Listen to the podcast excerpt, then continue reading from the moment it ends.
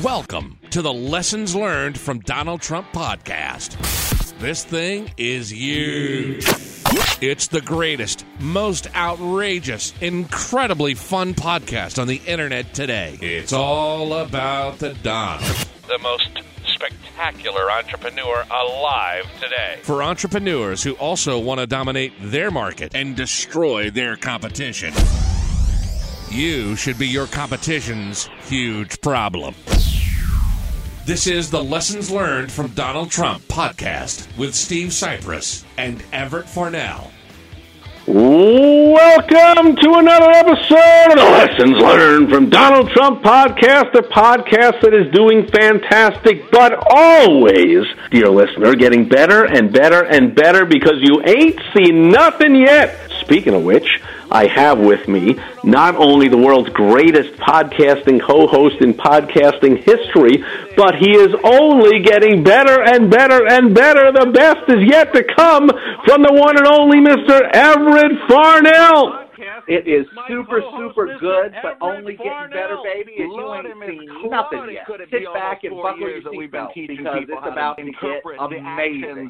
I believe that. I believe it already is, and it's even going to get better. And what we're talking about, dear listener, is Trump's number one, if not only, selling point for his reelection, for his reason for being, for his entire administration, is the state of the U S economy. Oh, we're having the best economy ever. The economy's booming. We have the lowest unemployment in fifty years, and this and that, and the who and the ha, and the stock market's had one hundred twenty-seven record highs, and a boo and a bond, and whatever, and a this and a that, and whatever. And the fact is, I hate to break it to you if you don't know this, but the fact is that whoever just happens to be living in the White House at the time is not, not only not the only, but likely not even the primary driver of the state of the U S economy. However, the president has an important role, and that role is to drive up consumer confidence and business owner confidence, so the consumers spend more money believing they don't have to scrimp and save every penny because a recession isn't coming, so they can get out there and spend, and spend they did, dear listener, as we speak at the end of the two thousand nineteen holiday season, record after record after record, the most ever on Black Friday, the most ever on Cyber Monday, the most ever on whatever Tuesday, the most ever on whatever they call it, the Saturday before Christmas, the biggest spending overall in December, the biggest ever in a holiday season, blah, blah, blah, blah, broke every record. So consumer confidence way high, and business owner confidence that, dear listener, if you're listening to this podcast, you are, we can't control it, but you ought to be a business owner, and that's all about will we hire, will we invest in equipment, will we expand, will we invest into marketing and advertising. We'll only do that if we believe that the future is bright, that things are happening. So that's the important role of the president, is to build up that expectation of the best is yet to come. So there are two roles that you see President Trump playing. Number one, which anyone can do, is reporting on the state of the economy. Like we talked about, oh, the stock market's at a high and the unemployment's at a low and these are the numbers. Well, you know, you can have a volunteer high school kid doing a newscast on his college, his high school radio station telling you that. Those are just facts. But the president then comes out and says, and the future's going to be even better because we're doing this, we're doing that, we're doing this, so the best is yet to come. And that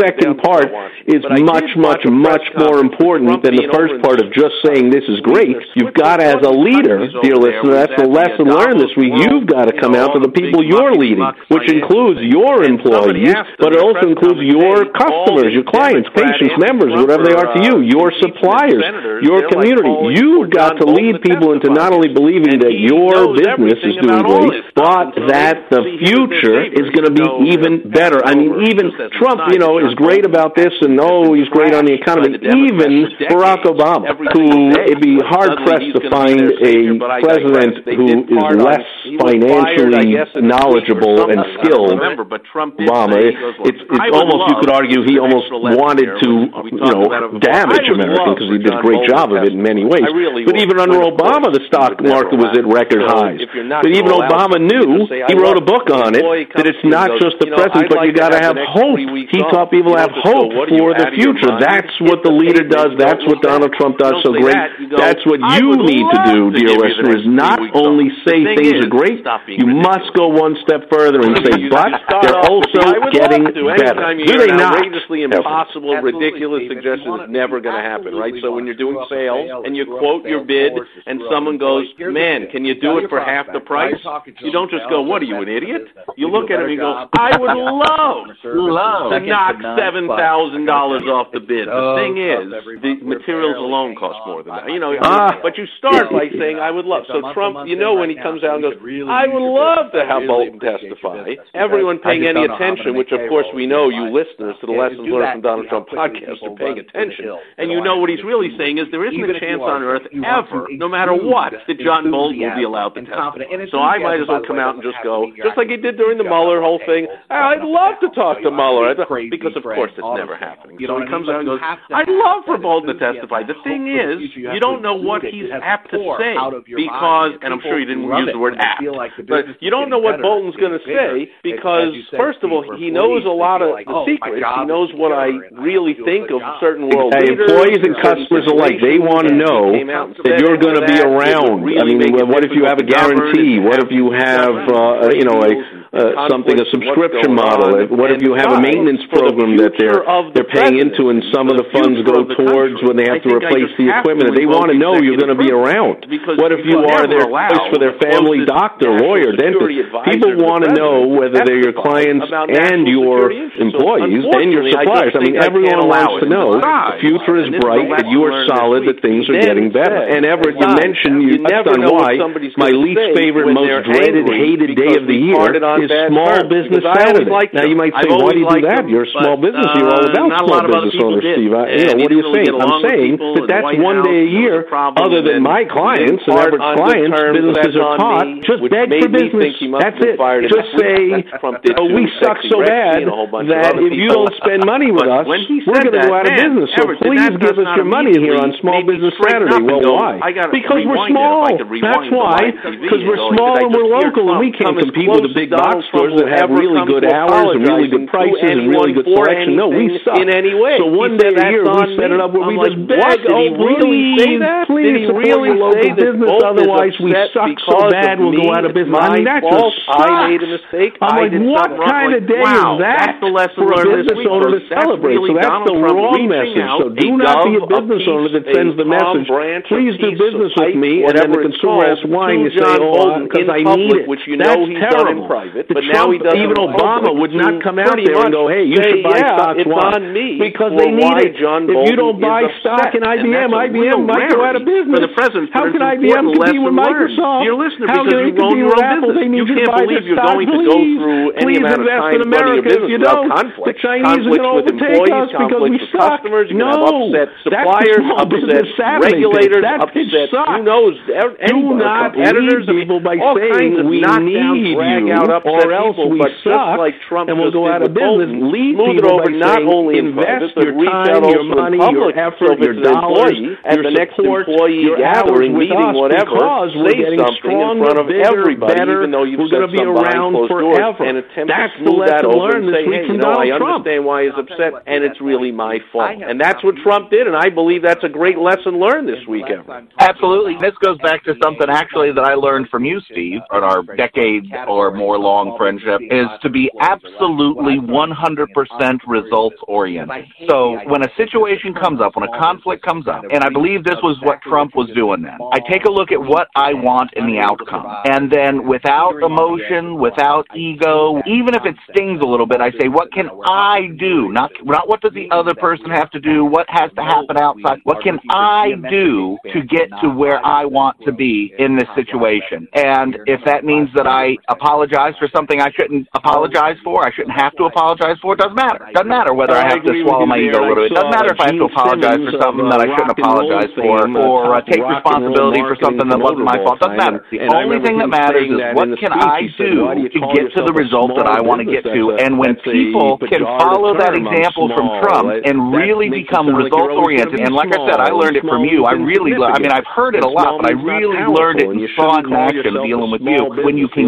get your mind around that, your life becomes infinitely better and your business becomes infinitely more profitable, because your business isn't there to feed your ego. It's not there to make you feel good. You know what? You want to feel good? Then get some people around you who like you in your social life. Go meet some people. Go hang out around some people. Buy a boat. Buy a new car. Do whatever you got to do to make yourself feel good. But your business is there to make money. That's what it's there for. And when you get clear on that in your mind, then you can find all those other things that so many business owners, all the other emotional support stuff that people look for their business for, you can find that stuff in other places. And it's much easier to find it in other places when your income is ten times what it is today. When you're making ten times more money than you're making now, or five times more money than you're making now, it's much simpler now to look outside of your business for the emotional. Let's face it, we all need that kind of stuff. We all need to have our emotions stroked and have our feelings, okay, well, you're a good person and you're a good guy. But if you're looking to your business for that, see, if Trump was looking to the presidency and his relationships with the presidency to stroke his ego and to feed his pride, he would be saying bad things about Bolton. And, well, Bolton, obviously he thinks Bolton has the ability to do him some damage, or at least presumably we think that. So you have to be intelligent about it. You have to make sure that you're doing the right thing. You have to make the right decisions. And the right decision in this case, I think, involves Trump reaching out to Bolton with an olive branch, whether he thinks he should or not, whether he thinks it's appropriate or not, whether he really thinks that something's his fault or not. As you said, Trump has made a big issue of never apologizing for anything. He never admits that he's wrong. So saying it was on me is like massive. That's like most people, you know, your average guy on the road dropping down on his knees and prostrating himself and begging for forgiveness, right? I mean, that's the same level of behavior, because Trump never admits to any mistakes, never apologizes, never says that he's wrong. Think about that. That's a huge thing. So, yeah, I think that's something that business owners could learn a lot from. If they would stop worrying about, but I don't think that'll work, but I didn't come up with the idea, but he said, she said this, but they didn't treat me right, but they were disrespectful, but that complaining customer, they, they yelled at me on the telephone and they hurt my feelings, and who do they think they are? Get rid of all that shit. Where do you well, want to go? Now, but you, you just, and then what you can you do a, to get You're there? Right on, Everett, as always, but you just gave a whole bunch of really milquetoast examples. I mean, everyone knows we don't get upset when the customer called me a name. Or but I'm t- how about a real thing? I'm saying a real thing. You know, the old saying, the customer's always right, which is a really dumb saying, but yeah. oh, the, the customer didn't, you know, he hasn't paid his bill for thirty days, or he did, the last time he didn't pay on time, so this time I'm not going to do the work, or the last time he didn't give me a five-star review, so this time I'm not going to whatever. Even if it's a major, major thing, I love the phrase you said. First of all, thank you for correcting me and coming up with the term. It's the olive branch. I forgot what kind of branch it was or what the hell I was talking about. But the other thing, I love what you said when you, whatever the word is, you subjugate your ego. It's more important than mm-hmm. your ego. And when you think of Donald Trump, I mean, if you had to come up with one word to associate with Donald Trump, I mean, it's got to be massive yeah. ego, which I couldn't even come up with one. It's so big. And so, yeah. well, we as business owners, I think you pointed out, of course you pointed out correctly as always, what big egos we tend to have and we have to have. If you're going to be a successful business owner, you got to have a big ego. Just like if you're going to run for president, well, you have to have the world's biggest ego. But if you're going to run a business and you're going to manage people and you're going to serve customers and you're going to compete against competitors and you're going to deal with regulations and government and whatever, you've got to have a big ego. However, as Everett so well said, you've got to understand when to put it aside, and the answer is, as you pointed out, when it affects the results, because the bottom line is results. That's why you have a business. That's your responsibility to your employees, to your customers, to your family, to your community, to your suppliers, to everybody, is to get results, and we can't let our ego stand in the way. So if Donald Trump, the holder of the world's most massive massive ego on earth right now, can put his ego aside, however momentarily and slightly he did it, to say, I guess that's on me, that he and Bolton parted in bad ways. That's a great lesson learned for all business owners, and that's you, dear listener, and that's me, and that's Everett, and that's all of us, to understand to put our ego aside in the interest of results when it's called for. Absolutely, and uh, that's the basic tip. So let me tell you, the advanced tip is going to knock the listener's socks off. Don't you think this week, Steve? Well, because even just this basic tip is extremely powerful, as we just went over, but we've got a way to take this to way beyond even the next level, and that's the advanced tip of the week that we always save for our sharpest, smartest, most aggressive, most wanting success listeners, because those are the ones who go over to the website lessons learned from Donald Trump dot com and get the advanced tip every single week, and that puts a ton more money in their pocket, and they have a ton more fun in their business, because that's what we're all about. Speaking of which, we will be back with another episode next week, and we need you to be here as we start our next block of two hundred episodes of the Lessons Learned from Donald Trump podcast. You've just listened to the most terrific podcast on the internet today. If you want to be a winner like Trump, make sure to go listen to the rest of the episodes and get our advanced tip of the week by going to lessons learned from Donald Trump dot com. And join us next time, unless you like being a loser. Some people do. Trust me.